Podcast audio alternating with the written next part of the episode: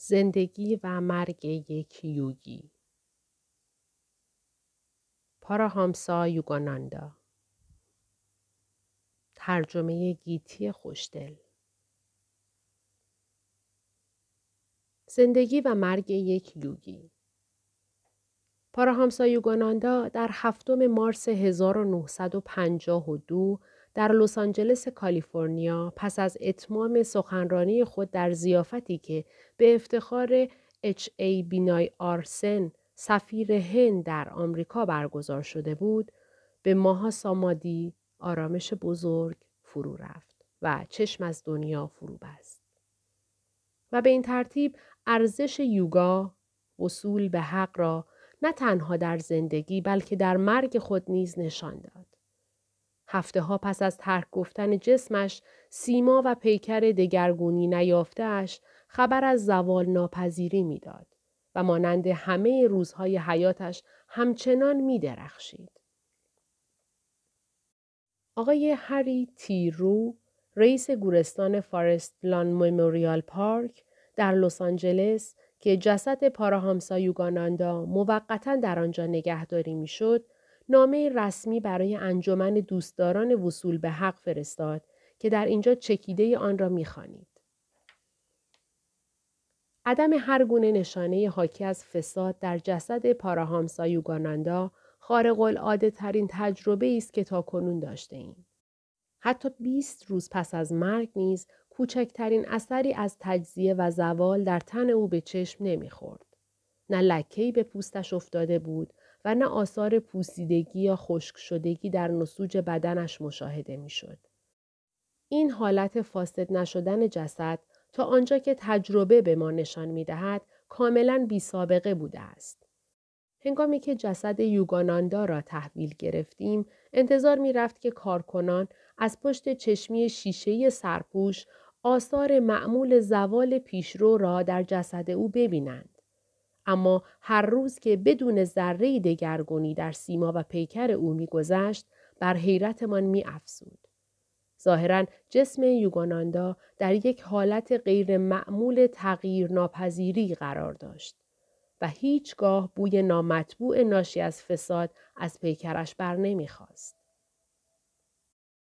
ظاهر جسمانی یوگاناندا در روز 27 مارس پیش از آن که پوشش برنز بر روی او قرار گیرد، دقیقاً همان گونه بود که در روز 7 مارس که او را تحویل گرفتیم.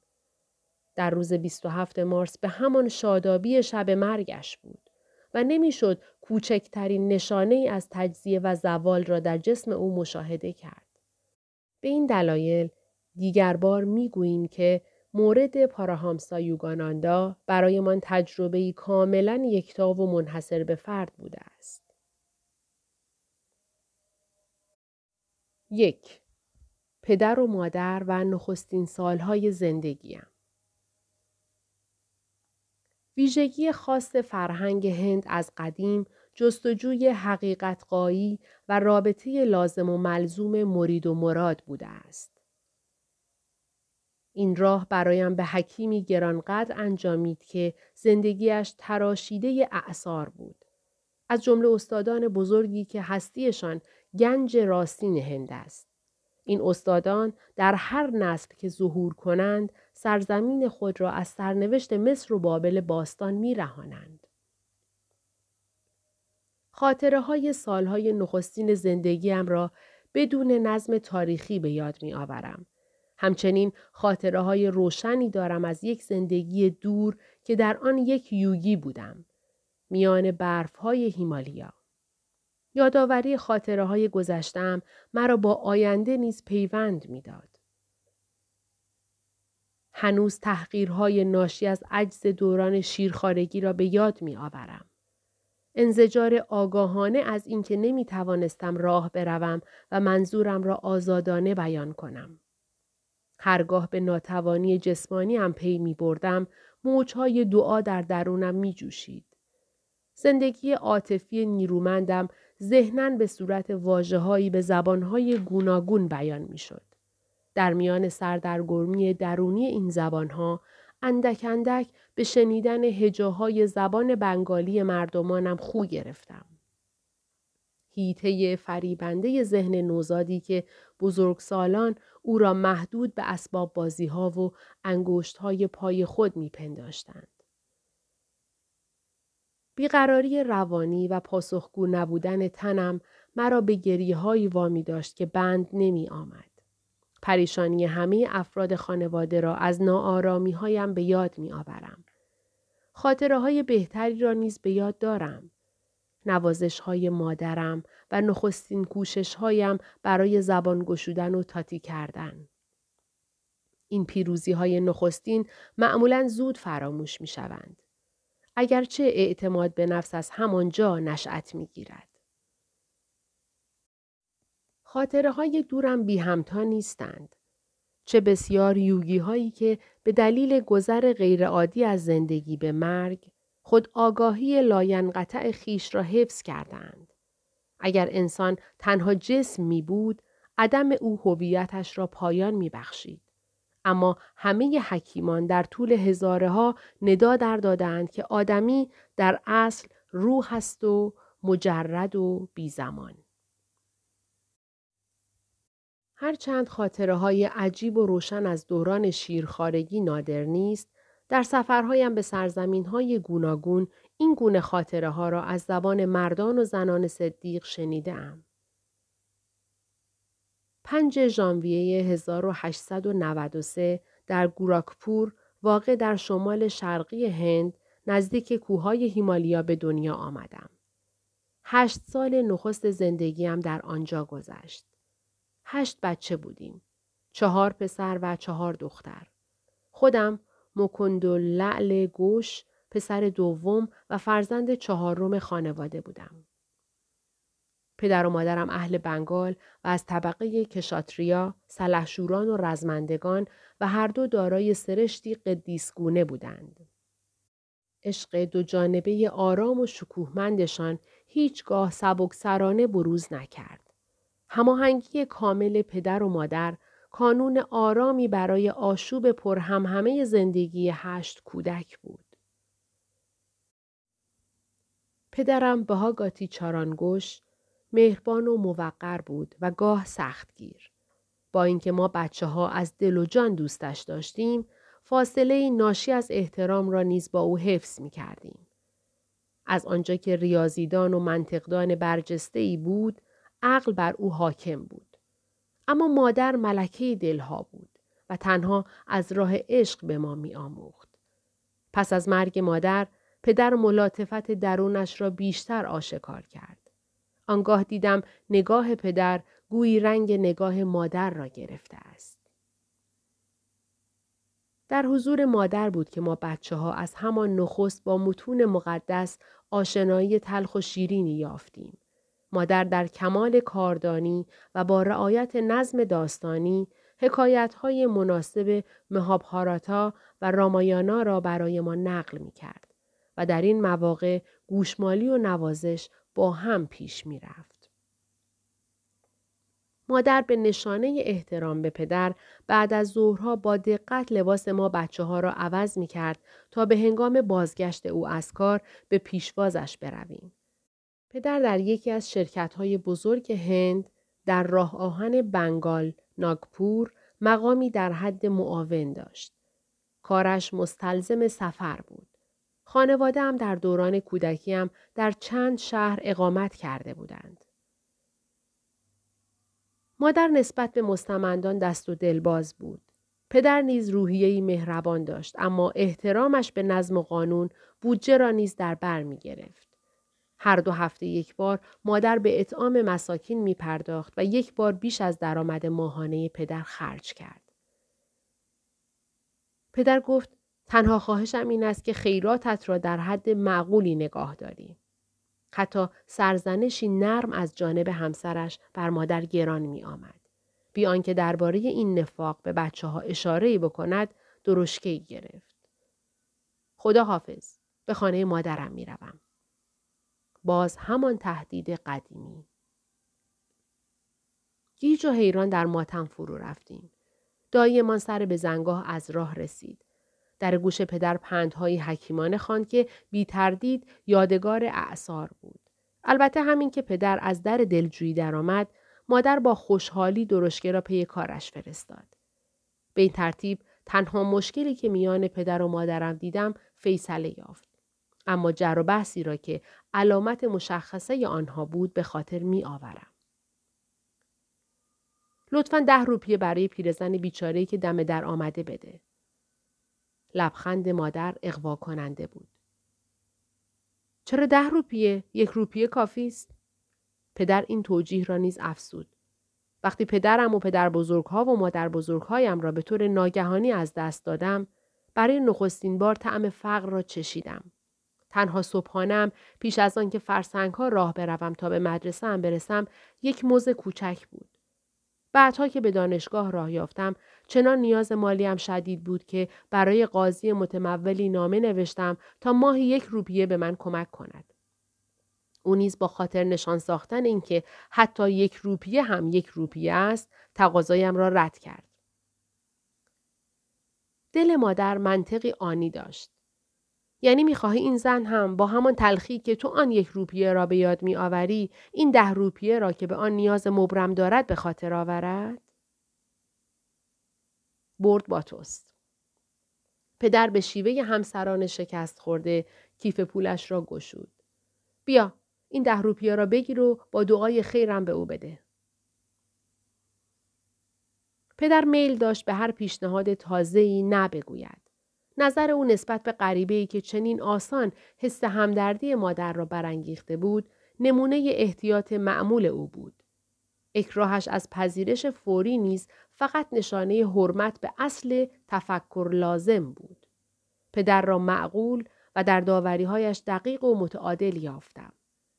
اگر می توانستم با 1-2 استدلال جانانه از تقاضاهای فراوانم پشتیبانی کنم، او بی ردخور مراد دلم را، خواه سفری برای تعطیلات و خواه موتورسیکلتی نو، به من میداد.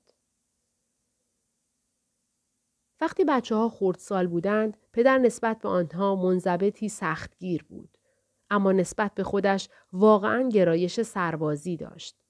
مثلا هیچگاه به تماشای تئاتر نمی رفت. خود را با تمرین‌های گوناگون معنوی و مطالعه بهاگاواد گیتا سرگرم می کرد.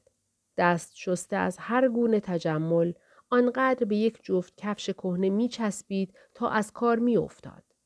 پس از رایج شدن اتومبیل، همه پسرانش اتومبیل خریدند، اما پدر برای رفتن به سر کار به همان درشکه قانع بود. پدر نمیخواست برای کسب قدرت مال و منالی جمع کند. پس از سازمان دادن به بانک شهری کلکته از این امتیاز که در سهام آن شریک شود سر باز زد. او صرفاً میخواست در اوقات بیکاریش خدمتی به شهرش کرده باشد. چند سال پس از اینکه پدر بازنشسته شده بود، حسابرسی برای بررسی دفاتر راه آهن بنگال ناگپور از انگلستان به هندوستان آمد. بازرس حیرت زده دریافت که پدر هرگز برای پاداش‌های عقب افتاده‌اش تقاضایی ننوشته است. حسابرس به رئیس شرکت گفت او به اندازه 3 نفر کار کرده بود و شرکت 125,000 روپیه برای جبران پرداخت عقب افتاده به او مقروض است. خزاندار برای پدر چکی به آن مبلغ فرستاد. این موضوع برای پدر و مادر آنقدر بی اهمیت بود که فراموش کردند آن را با افراد خانواده در میان بگذارند. مدتها بعد که کوچکترین برادرم ویشنو در اطلاعیه بانک متوجه آن رقم بزرگ شده و درباره‌اش پرسیده بود، پدر پاسخ داد: چرا باید به منفعتی مادی بالید؟ کسی که هدفش توازن ذهن است، از سود و زیان نه خندان می شود و نه گریان. او می داند که انسان با دست خالی به این دنیا می آید و با دست خالی از این دنیا می رود. پدر و مادرم از همان اوایل زندگی زن و شویشان مرید استادی بزرگ به نام لاهیری مهاسایا بنارسی شدند. این مجالست خوی ریاضت طلب و طبیعت روحانی پدرم را تقویت کرد. یک بار مادر نزد خواهر بزرگم روما اقرار کرد: من و پدرت سالی 1 بار، آن هم به منظور بچه دار شدن، هم بستر می شویم.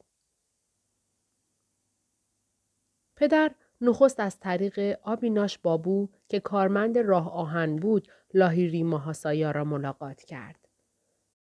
در گوراکپور آبیناش بابو هنگامی که خردسال بودم حکایاتی ملموس را درباره بسیاری از قدیسان هند به گوشم می‌خواند و همواره در خاتمه می‌افزود اما هیچ کس استاد خودش نمی‌شود و شکوه و جلال متعالی او را ندارد.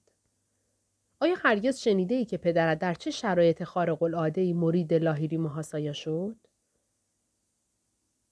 در یک غروب رخوتناک تابستان که من و آبیناش در حیاط خانه ما نشسته بودیم، او این سؤال وسوسه انگیز را پیش کشید. سرم را با لبخندی حاکی از انتظار تکان دادم. سالها پیش قبل از آنکه تو به دنیا آیی، از رئیس ارشدم که پدرت بود یک هفته مرخصی خواستم تا به دیدن استادم به بنارس بروم. پدرت سفرم را به باد تمسخر گرفت. پرسید: آیا می‌خواهی یک خشک مقدس از آب درآیی؟ اگر می‌خواهی پیشرفت کنی، حواست رو جمع کارت کن. آن روز که اندوهگین از میان راهی جنگلی به خانه باز می‌گشتم، پدرت را دیدم بر تخت روانی نشسته بود. خادمان و محملش را مرخص کرد و پیاده کنارم راه افتاد. برای تسکینم از مزایای تلاش برای توفیق دنیوی سخن گفت. با بیقراری به او گوش فرا دادم، اما دلم تکرار می‌کرد: لاهیری ماهاسایا، بی دیدارت نمیتوانم سر کنم. راهمان ما را به کنار مزرعه‌ای آرام رساند، آنجا که آخرین پرتوهای غروب آفتاب چون تاجی بر تارک بلند علف‌های وحشی می‌درخشید. به تحسین آن منظره دمی ایستادیم. آنجا در دل دشت، در چند متری ما، پیکر استاد ارجمندم ناگهان پدیدار شد. به هاگاباتی، زیادی به کارمندت سخت میگیری. صدای او در گوشهای حیرت زده ما طنین انداخت.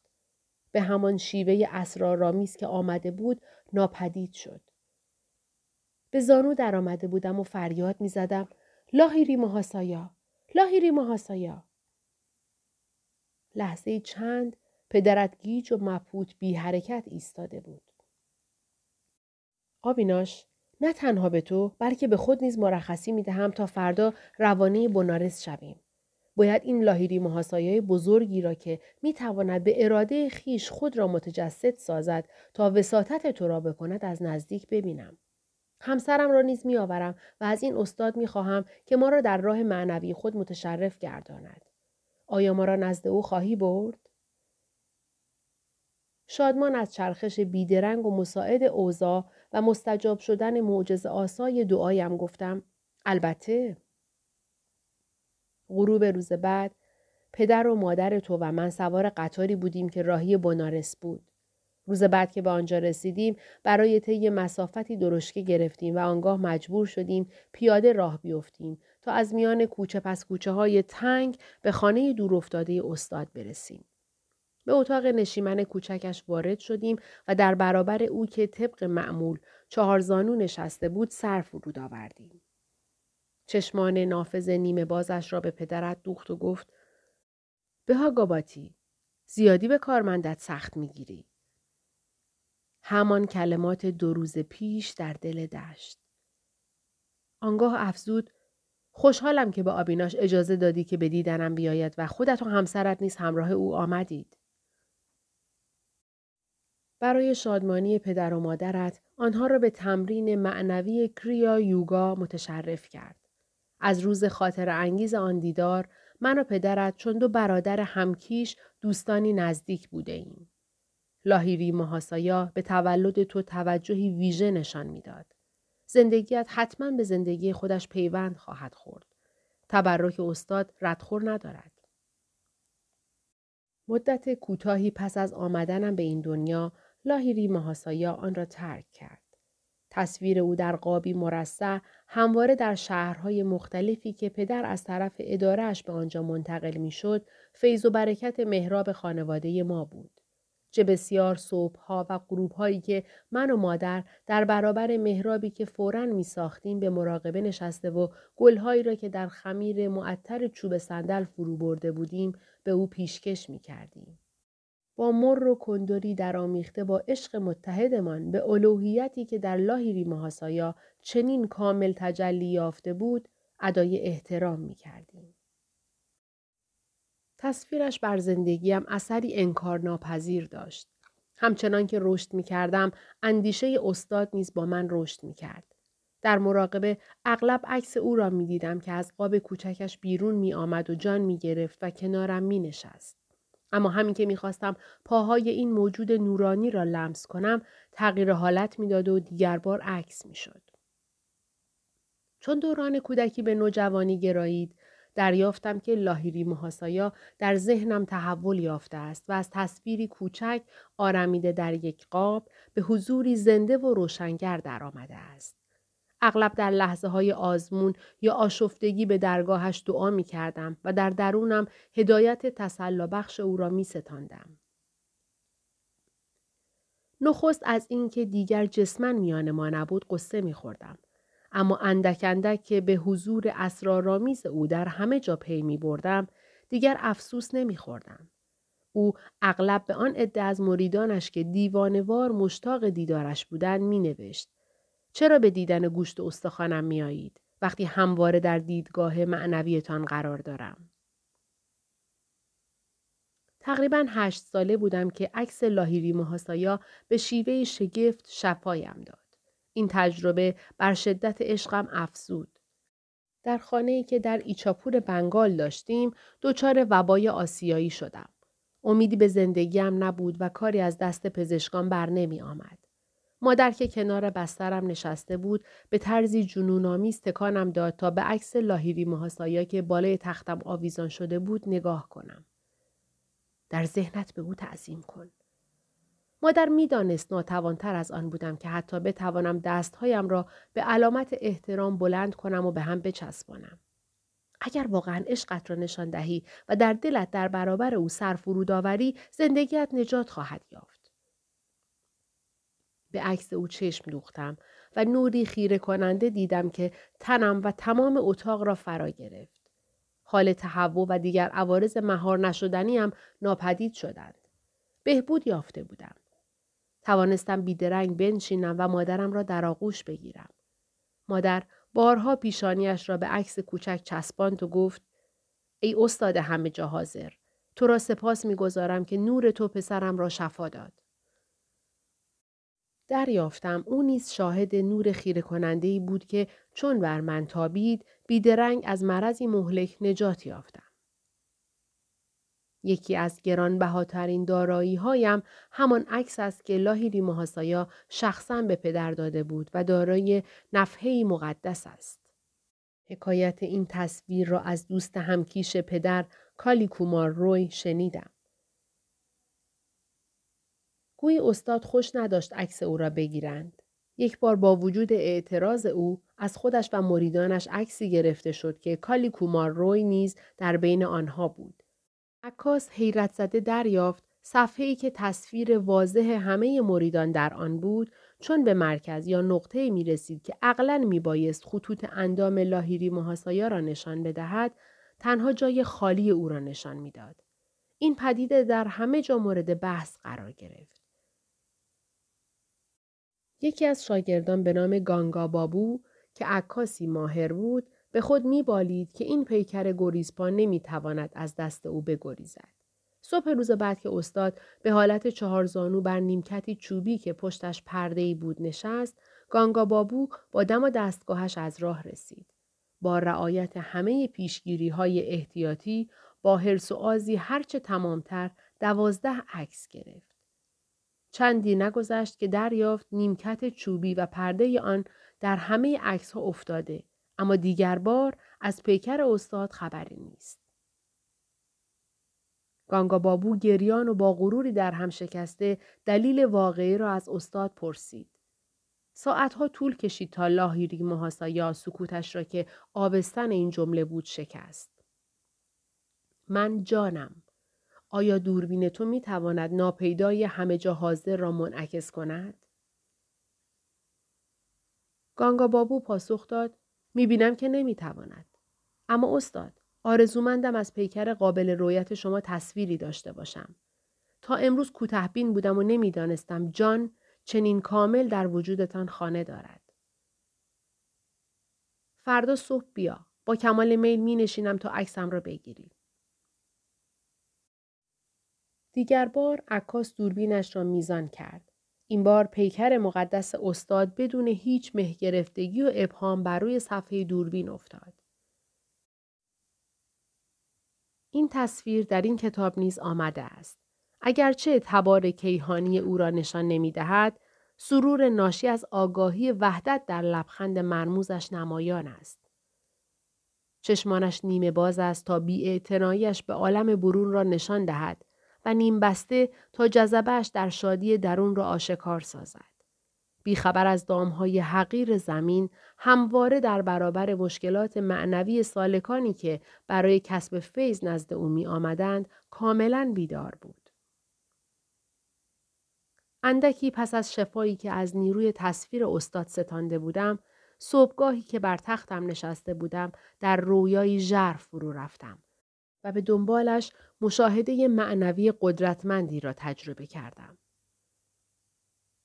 میپرسیدم پس تاریکی چشمان بسته چیست؟ این فکر دست از سرم بر نمی داشت. ناگهان نوری شدید و خیره کننده در برابر دیدگان درونم پدیدار شد. پیکرهای الهی قدیسانی که در غارهای کوه‌ها به مراقبه نشسته بودند، مانند تصاویر کوچک فیلم از صفحه بزرگ نورانی درون پیشانیم گذشت. به صدای بلند پرسیدم کیستید؟ پاسخ آمد یوگی‌های هیمالیا هستیم. صدای آسمانی قلبم را به لرزه درآورد. گفتم می‌خواهم به هیمالیا بروم و همچون شما بشوم. مشاهده هم ناپدید شد. اما اشعه های نقره‌ای در دایره های بی انتها گستردند. این درخشش سحرآمیز چیست؟ من ایشوارا هستم. من نورم. صدا به زمزمه ابرها میمانست. میخواهم با تو یکی شوم. همچنان که سکون و وجد درونم کاهش می‌یافت، میراث پایدار آگاهی وحدت را باز یافتم و عمیقاً ادراک کردم. او جاودان است. شادمانی همیشه تازه. این خاطره تا مدت‌ها پس از آن روز جذبه بر جای ماند. یکی دیگر از خاطره‌های کودکی را نیز به روشنی به یاد می‌آورم، چون جای زخمش را هنوز با خود دارم. صبح زود بود. من و خواهر بزرگم اوما در مایملک گوراکپور زیر درخت نیم نشسته بودیم. او داشت در یادگیری دروس ابتدایی بنگالی کمکم میکرد. من هم نمیتوانستم از توتی‌هایی که سرگرم خوردن میوه‌های رسیده مارگوسا بودند چشم بردارم. اوما از جوشی که به ساق پاداش گلایه کرد و رفت یک قوطی روغن آورد. من هم ذره‌ای از آن مرهم را روی بازویم مالیدم. چرا به بازوی سالم خودت دوا می‌مالی؟ خب خواهر جان، احساس می‌کنم فردا بازوی من هم جوش خواهد زد و دارم از الان روغن را روی همان نقطه‌ای که فردا جوش خواهد زد امتحان می‌کنم. دروغگوی کوچولو. خواهر جان، تا فردا صبح نشده و ندیده‌ای که چه اتفاقی افتاده مرا دروغگو خطاب نکن. سراپا آتش شده بودم. اوما که تحت تأثیر قرار نگرفته بود، برای سومین بار شماتت خود را تکرار کرد. وقتی شمرده و آرام پاسخش را میدادم، عزمی جزم در صدایم محسوس بود. به نیروی اراده‌ام سوگند که فردا درست در همین نقطه بازویم جوشی درشت خواهم داشت و بزرگی جوش تو نیز 2 برابر خواهد شد. صبح که شد، جوشی درشت در همان نقطه بازویم بود و بزرگی جوش اوما نیز 2 برابر شده بود. خواهرم جیغی کشید و به سوی مادر شتافت و گفت موکوندا غیبگو شده است. مادر به طرزی مؤثر اندرز داد که هرگز از نفوذ کلام برای آسیب رساندن استفاده نکنم. بیفزایم که همواره پند او را به خاطر داشتم و اطاعت کردم. کار جوشم به جراحی کشید و جای شکاف پزشک هنوز به جا مانده است. روی بازوی راستم اثری پایدار از نفوذ کلام انسان مشاهده می شود.